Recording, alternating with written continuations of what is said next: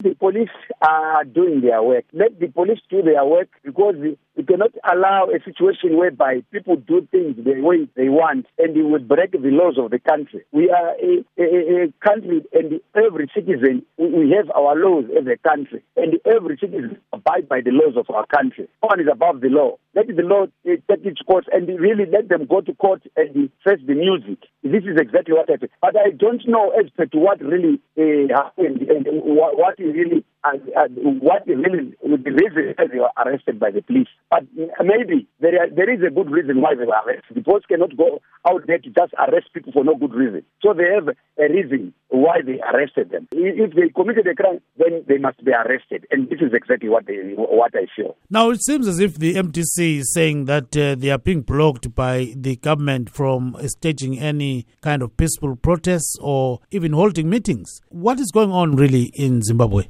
Mr. Gaule? The Zimbabwean government is not blocking any opposition from doing whatever it, it, it wants to do, if ever it, that is done peacefully. And this is exactly when the demonstrations are done, it is enshrined in our constitution that people have a right to demonstrate peacefully, not what these people are doing.